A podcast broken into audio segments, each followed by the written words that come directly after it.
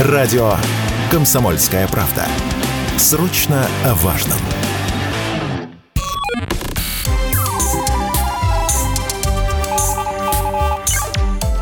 Передача данных. Здравствуйте, друзья! В эфире передача данных у микрофона Мария Баченина. И я сразу скажу, что а, мы записываем эту программу в тот день, когда Роскосмос сообщил о том, что автоматическая станция Луна-25, российская автоматическая станция, я подчеркиваю, вышла на окололунную промежуточную орбиту высотой около 100 километров, и процедура прошла штатно. Ура! товарищи. Поэтому, и не только, конечно, по этому поводу, я принимаю в студии радиостанции «Комсомольская правда» историка космоса Роман Белоусов в нашей студии. Ром, здравствуйте. Добро привет, пожаловать. привет. Я очень рад, что вы меня сегодня пригласили. Прям вот жажду вам все, все, все рассказать про эту миссию. Ну, значит, наши желания совпадают. Вот, кстати, по поводу миссии-программы. А что включает? Потому что а, «Луна-25» – это часть российской лунной программы. Что включает в себя эта программа?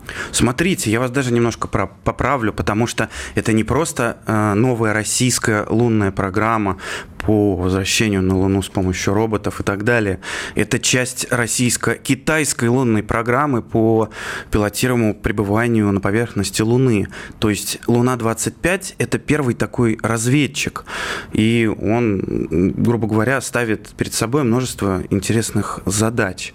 Первая, самая главная задача заключается в том, чтобы восстановить компетенции по э, мягкому приземлению роботов на другие небесные э, космические тела, потому что этот опыт был утрачен. Э, последняя э, лунная станция в 76-м у нас летела Луна-24. Э, очень много времени прошло. Люди, которые делали те лунные станции, они в основном все уже ушли, либо они все уже в возрасте. Понятное дело, что у НПО имени Лавочкина остались все чертежи. Но вы подумайте о том, что за эти почти 50 лет насколько изменилась электронная база. То есть тогда приборы весили значительно больше. Это видно даже по эволюции тех же кораблей «Союз», у которых в начале 80-х было крупное обновление. У них компьютеры тогда на кораблях весили около 200 килограммов. И это, этот, эту массу тогда удалось уменьшить значительно. И с каждой новой итерацией компьютеры уменьшались, можно было брать с собой большую полезную нагрузку и так далее. Поэтому Луна-25 первой своей задачей ставит даже не поиск воды, хотя естественно, эта научная задача поставлена, а именно возвращение компетенций по прилунению – но вот это сейчас конкретно про Луну-25. А дальше какие цели? Если пройдет классно все с Луной-25, то что будет дальше? Ну вот тезисно. Тезисно. На самом деле роботы продолжат летать. А, следующая Луна-26 это будет окололунный спутник, который будет передавать данные с Луны на Землю. Сейчас Луна-25 будет передавать напрямую все это. это. Э, этот космический аппарат нужен будет уже для дальнейших э, лунных роботов и для лунной нашей совместной с Китаем базы, чтобы космонавты могли с помощью вот этого окололунного спутника, ну и других наших спутников, которые будут до момента запущены, это спутники «Сфера», которые входят в группировку «Сфера», они могли с минимальной задержкой передавать данные, фотографии, видео, результаты научных исследований и так далее, и так далее. Но вы уже сказали о том, что э, самое главное – это мягкое прилунение. А на втором месте давайте поставим, э, что существенное количество водорода, которое ассоциируется у нас с H2O, то есть воды на Луне, были обнаружены, и это факт. Но еще есть редкоземельные металлы, и это коммерческий интерес. У меня возник вопрос, мне кажется, он у любого обывателя может возникнуть. Вот если объяснить на пальцах, что через несколько лет э, и каким образом эти полезные ископаемые будут и смогут добываться, а также как их будут делить, ведь Луна никому не принадлежит, вне зависимости от того, что там Трамп э, себе придумал и выпускал. Бог ему судья. Да, да, хорошо.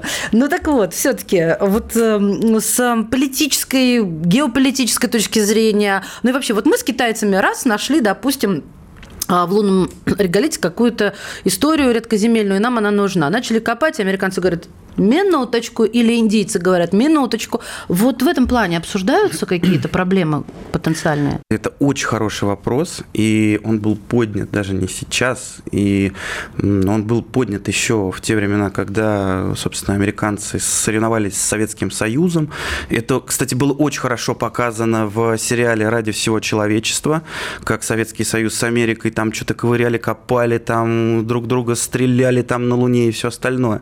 Но мы руководствуемся настоящим нашим космическим правом, которое было принято в 1967 году. Вот. Так что космическое пространство, включая Луну, ну, в первую очередь Луну, и другие небесные тела, просто в 1967 году еще не особо до них долетали тогда. Да, Марс тогда да. не был столь интересен, да, тогда даже, может, Нет, он, он очень был интересен, он был, причем с 30-х годов интересен. Э, первым, кто начал интересоваться космопланами, которые полетят на Марс, это был знаменитый ученый Фридрих Цандер. Вот. Но сейчас не об этом. Мы говорим о Луне. Так что космическое пространство, включая Луну и другие небесные тела, открыто для исследования и использования всеми э, государствами без какой бы то ни было дискриминации на основе равенства и соответствии с международным правом при свободном доступе э, во все районы небесных тел. Есть статья, э, вторая статья, собственно, международного космического права, э, и она гласит – Э, что, значит, э, космическое пространство, включая Луну и другие небесные тела, не подлежит, не подлежит, заметьте, да, национальному присвоению ни путем провозглашения на них суверенитета, ну, то есть не, не прилетишь, флаг не воткнешь, заборчик не построишь, ни путем использования э, любыми другими средствами невозможно, собственно, ни, никак провозгласить э, на них какое-то свое право. Но э, добыча полезных ископаемых Э, в том или ином виде, э, ее можно, ну, не знаю, то, что мы вот привезли, реголит, да, там, с помощью роботов наших, да, американцы то, что там тоже астронавты привозили, это же добыча полезных ископаемых. Да. Правильно? Да? Понятное дело, что там не было каких-то супер-пупер редкоземельных металлов, которых там можно продать и так далее. Это, ну, лунный грунт сам по себе интересен, он там стоит очень дорого. Так вот, добыча полезных ископаемых э, на Луне, ну и на других небесных телах, ну то есть все сейчас нацелились на Марс, тоже хотят вернуть оттуда грунт, но пока не очень получается. Так вот, это правомерно на уровне международного сотрудничества, но э, недопустимо вот, э, установление какого-то э, суверенного права какого-то государства на какую-то вот землю определенную. Вот, допустим, Луна-25 сядет, начнет там рыть этот грунт своим совочком, э, а потом американцы такие, а мы свою хреновину сделаем, угу. и мы посадим ее в трех метрах и будем там копать а мы ничего не сможем сделать, потому что, ну, э, если они захотят, они, в принципе, вправе это сделать. Единственное, что мы можем сказать, ребят, поосторожней, пожалуйста, сажайте, не сломайте наше оборудование. Mm. Вот. Так что... Ну, похоже, договоры, если пойдет все таким чередом, они будут меняться, да, тем более, учитывая, что сейчас э, все меняется, и особенно наши отношения с Соединенными Штатами. Правильно я Ну, смотрите, э, все наши космические космические договоренности, мы не трогаем ядерные договоренности, они существуют отдельно, но наши космические договоренности соблюдались всегда неукоснительно. Собственно, мы помним опыт наших военных орбитальных станций, которые комплектовались э, пулеметом Нудельмана Рихтера. Э, Это и даже сейчас стр... к чему вспомнили? И даже стреляли в космосе. Ну, то есть существует запрет на размещение оружия в космосе. И, собственно, когда он был принят, никто больше оружия в космосе не размещал. Хотя Понятно. планы были. Например, станция «Мир» должна была комплектоваться э, на одном из модулей ракетами. Но, но как бы все подумали, ну «Мир», ну как-то не надо ракетами. Будем интеллигентно себя да, вести. Да, да, да. Ладно, вернемся к Луне-25. Она должна сесть около Южного полюса у кратера Богуславского среди камней и скал. Эту область пока никто не изучал, и это а, предмет нашей отдельной гордости. А полярная Луна от а, экваториальной, где садились большинство исследовательских аппаратов, отличаются примерно так же, как Сахара от Антарктиды. А ради чего все эти сложности? Собственно, э, несколько лет назад э, американский космический аппарат, э, который летает на орбите Луны ЛРО с российским оборудованием на борту, прибор LAND, обнаружил присутствие воды на полюсах. С тех пор все зачесались, зашевелились и поняли, что пора, пора, пора, пора лететь. С тех пор прошло уже 14 лет, и, собственно, все нацелены на полноценное не просто возвращение на Луну, потому что флаговтык никому уже не интересен. Все хотят свою базу, чтобы там жили космонавты, жили астронавты, ну, у нас на нашей базе еще и тайконавты, вот, э, рано или поздно, может быть, полетят э, индийские, э, как их там, воемонавты, ну и так далее, и так далее. Вот, собственно, признаки льда водяного были обнаружены. А тайконавты это от Китая? Да, да, ага, все верно. Китайские запомнить. тайконавты. На самом деле они имеют там три названия, в них запутаться можно, но все привыкли назвать тайконавтами. Вот, вода, когда ее обнаружат. Не если, а когда, поняли? Не если, а когда. Вот. Она для космонавтов будет решать сразу несколько задач. В первую очередь, ну, понятно, это питье, там, э, значит, помыться, ну, техническая вода, полы помыть, между прочим. Про лунную пыль не забываем, полы надо мыть будет. Вот. Воду не надо будет из дома возить, потому что привезти килограмм на Луну какого-либо там, какой-либо массы, стоит огромных денежищ. Там, по скромным подсчетам, один килограмм э, доставить на Луну – это миллион долларов. А представляете, сколько весит там вот на наша Луна? Она там весит э, под 1800 килограммов. Друзья, прервемся буквально на несколько мгновений и вернемся в студию. Сегодня в передаче данных историк космоса Роман Белоусов. Все программы радио Комсомольская правда вы можете найти на Яндекс Музыке. Ищите раздел вашей любимой передачи и подписывайтесь, чтобы не пропустить новый выпуск. Радио КП на Яндекс Музыке. Это удобно, просто и всегда интересно.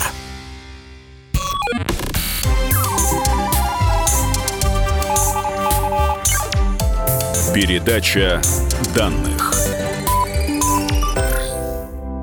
И снова здравствуйте. Это передача данных. У микрофона Мария Баченина. Говорим про Луну-25. Роман Белоусов, историк космоса. Сегодня в студии радиостанции «Комсомольская правда». Не забываем о том, э, что космонавтов надо кормить. И надо будет кормить животину, которую они там будут разводить. Скорее всего, это будут какие-то перепелки, которых сейчас там изучать будут на МКС. Вот. Нужна будет вода для полива растений в лунных оранжереях. Вот. Далее. Кислород. Как на МКС, э, собственно, дышат космонавты и астронавты? На Э, станцию привозят воду на грузовиках методом электролиза, разделяют ее на кислород и водород. Водород выпихивают за пределы станции, потому что пока еще не придумали, что с ним делать. А кислородом дышат, его там обогащают другими газами, там практически замкнутый контур, и все нормально. И самое главное, это просто наиглавнейшее, это ракетное топливо. Методом того же электролиза. Воду будут разделять на кислород и водород. Водород станет рабочим телом для ракетного двигателя, а кислород – окислителем. И поэтому все возвращаемые аппараты ну, на орбиту, грубо говоря, а, Луны будут э, работать на водородных э, двигателях, как вот существуют сейчас ракеты, которые стартуют с Земли, да, по какой-то там компоновке. То есть энергия у нас стартовала, у американцев там ракеты их, по-моему, Дельта, их э, ракеты здоровенная Сатурн, э, у европейцев их Ариан там частично, там водородный. В общем, технология э, более-менее изученная, и ее будут активно использовать уже на Луне. Угу.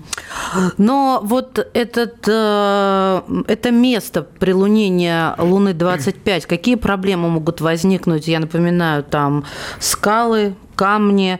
А, и вообще, подождите, вот как это выглядит пейзаж? Давайте опишем слушателям. А то же мы, большинство из нас представляет Луну. Вот я сейчас еду, веду машину, слушаю передачу данных, и Луну представляю как с картинки, как НАСА ее очень любит нам подавать. Да? Вот э, какая там Луна? Это как э, побережье Черного моря, ну, я имею в виду именно побережье, а не небо, да, там Черного моря, да, в, в, где-то в районе Сочи, камни, и там сложно даже спуститься в эту воду. Там что, вот прям вот как камень на камне, вот вся такая каменная пустыня, а экваториальная там вот этот пыль, как песочек э, и, и какой-нибудь овражек. На самом деле, э, почему мы на фотографиях всегда видим более-менее гладкую поверхность? Потому что заранее просчитывался э, маршрут, собственно, прилунение аппаратов, пилотируемых, непилотируемых, чтобы там гладенько было. Но в основном Луна, как бы она жестокая хозяйка в этом плане. Подумайте о том, что там никогда, естественно, не было никаких морей и океанов, и все скалы, которые там расколотые, они навсегда очень острые.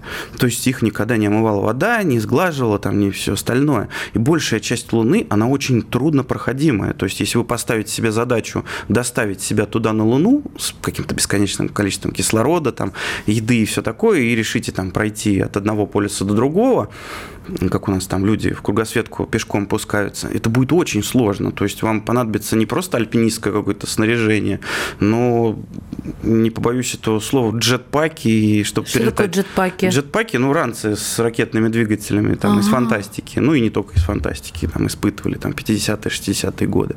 Вот. Это потому что там такие вот есть, э, а, так сказать, океаны без воды? Вот, вот не такие... то, что океаны без воды, но то есть там очень много скал, они ага. очень острые. И подумайте о том, что сама лунная пыль, она вот, она острая, она легко забивается везде, она мелкая, она вызывает, э, ну, там, по исследованиям, вызывает рак, и вообще очень страшное дело, механизмы от нее ломаются и так далее, и так далее. Даже марсианский реголит, он не, не такой опасный, потому что там есть атмосфера, там есть ветра, которые сглаживают все это, вот это вот бури их там, то есть как-то в глыши там э, превращают эти камушки, там не так остро, так сказать. Поэтому вот вот существует такая проблема. Но мы сейчас говорим о другой проблеме. А, собственно, о самом прилунении. А, в 21 веке никто, кроме китайцев, на Луне значит, не высаживался с помощью роботов, ну и вообще. А, китайцы, там у них из достижений, они на обратной стороне Луны своего этого Йойту сажали, там у них э, ровер даже маленький, симпатичненький катался и все остальное. И вернули они, значит, там немножко реголита на Землю. Это замечательное достижение для них. Вот. А, так что э, вы говорите вот там вот а, какая проблема может возникнуть при, при прилунении? А, почему мы вот так вот долго ждали? Вот мы все анонсировали, ну, 25 полетит там, там, в таком-то году, потом опять сдвинулось, опять сдвинулось, опять сдвинулось. Вот. Самой главной проблемой в последнее время стало, собственно, специальный аппарат, который определяет высоту. И многие Э, лунные аппараты, они разбивались из-за того, что они неправильно определяли высоту во время спуска. Там фактическая высота, допустим, 5 километров, а Э, хреновина показывает, что там уже все, ты, ты прилетел. Э, аппарат выключает двигатель такой, и все, мама, до свидания. И разбивается с ним. Вот и такое же произошло с этим... Такое произошло с э, этим... Индийским. С индийским Чандраяном 2. Да. То же самое произошло с израильским Берешитом. То же самое произошло с недавним японским Хакута-Р. И, собственно, Советский Союз пока не научился нормально сажать свои станции, разбил кучу просто аппаратов. Мы про них не упоминаем, потому что них Мы видим по цифрам. Не-не-не, там есть там такой провал есть. Я помню, я изучала эти штуки. И, а, а простите, а где вот это там от 10 до, до 100? Ну, они были? Ну, не надо о них говорить, да, мол, тишина угу, в классе. Все верно, все Я поняла. Но тут, получается, у нас вообще был или пан, или пропал. То есть э, сработает, все будет класс, не сработает, то все мы потеряем его. Или как-то мы предусмотрели, что вот проблема по мере поступления, но мы знаем приблизительный сценарий, как будем решать ту или иную проблему. Вот в этом плане. То жалко просто будет, если что-то пойдет не так. Сплюнули все и постучали. Большей частью Луна-25 будет садиться в автоматическом режиме. Естественно, там будет канал дублироваться с этим самым с input лагом там примерно 2 секунды, ну то есть пока радиосигнал дойдет до Земли и обратно. То есть, ну, какие-то там кнопки нажать и все остальное. Но большей частью все это автоматика будет решать. Там есть необходимый запас топлива, даже там слишком, э, чтобы посадить ее аккуратно, мягонько и все остальное. А, собственно, индийцы точно так же и поступили в эту а, свою Чандраян-3, в отличие от второй. Они налили на 200 литров, по-моему, на 250, да, больше топлива. Чтоб не дай бог. Это была, да, самая главная проблема в прошлый раз.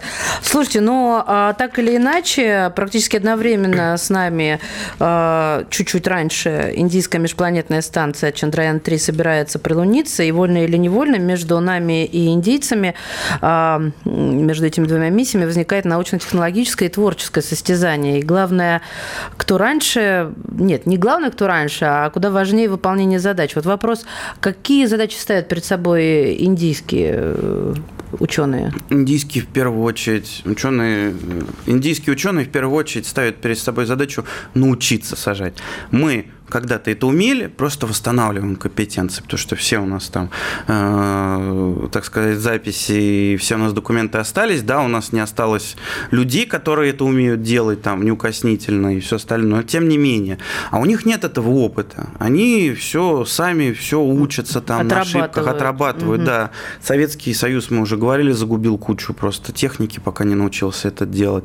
Но американцы тоже там кучу своих станций загубили в те же времена, там они разбивались. Ром, скажите, вот, допустим, Россия с помощью Луны-25 совершит открытие. Вот помимо статуса, что это нам даст? На самом деле это очень насущный вопрос для любой области науки и так далее. Потому что любые научные э, открытия, достижения, они, ну, ну, мы сейчас говорим про космос, да, они делают человечество еще на один шаг ближе к пониманию Вселенной, откуда мы, зачем мы и все остальное. Вот. И э, если э, Луна 25 совершит какой-то прорыв, прям именно прорыв, ну, кроме заявленных поисков воды и так далее, что-то интересное найдет, то это просто станет еще одной ступенькой. На нее встанут уже там, эти же ученые, следующее поколение ученых. Они будут разматывать этот клубок, развивать его, чтобы еще лучше понять Луну, чтобы еще лучше понять э, ту раннюю, значит, э, солнечную систему, потому что, ну, мы помним, существует теория, откуда появилась Луна.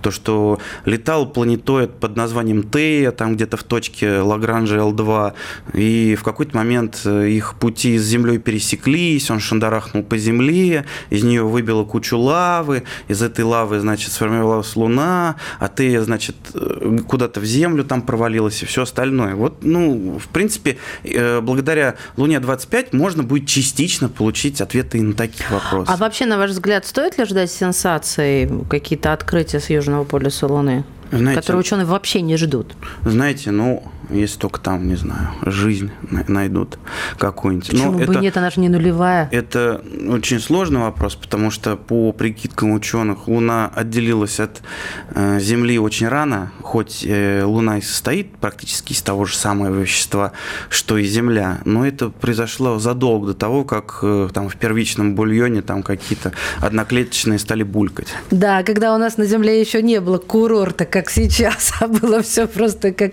в аду.